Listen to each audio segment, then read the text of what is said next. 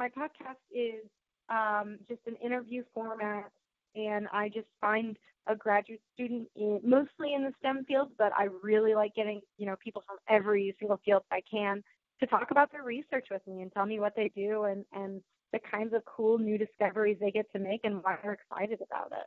I think that scientists sometimes get bad PR and and grad students especially.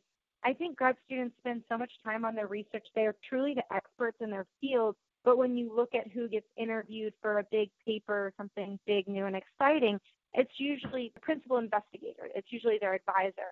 Uh, but I think it's kind of important to actually see what it looks like from the ground level. Usually it's the grad student who's done all the research and really spent a lot of time with a study. The grad students are really the ones who are having all these experiences and, and know all the minutia. And I think it's really cool to see it from their point of view and kind of remind people what grad students are doing.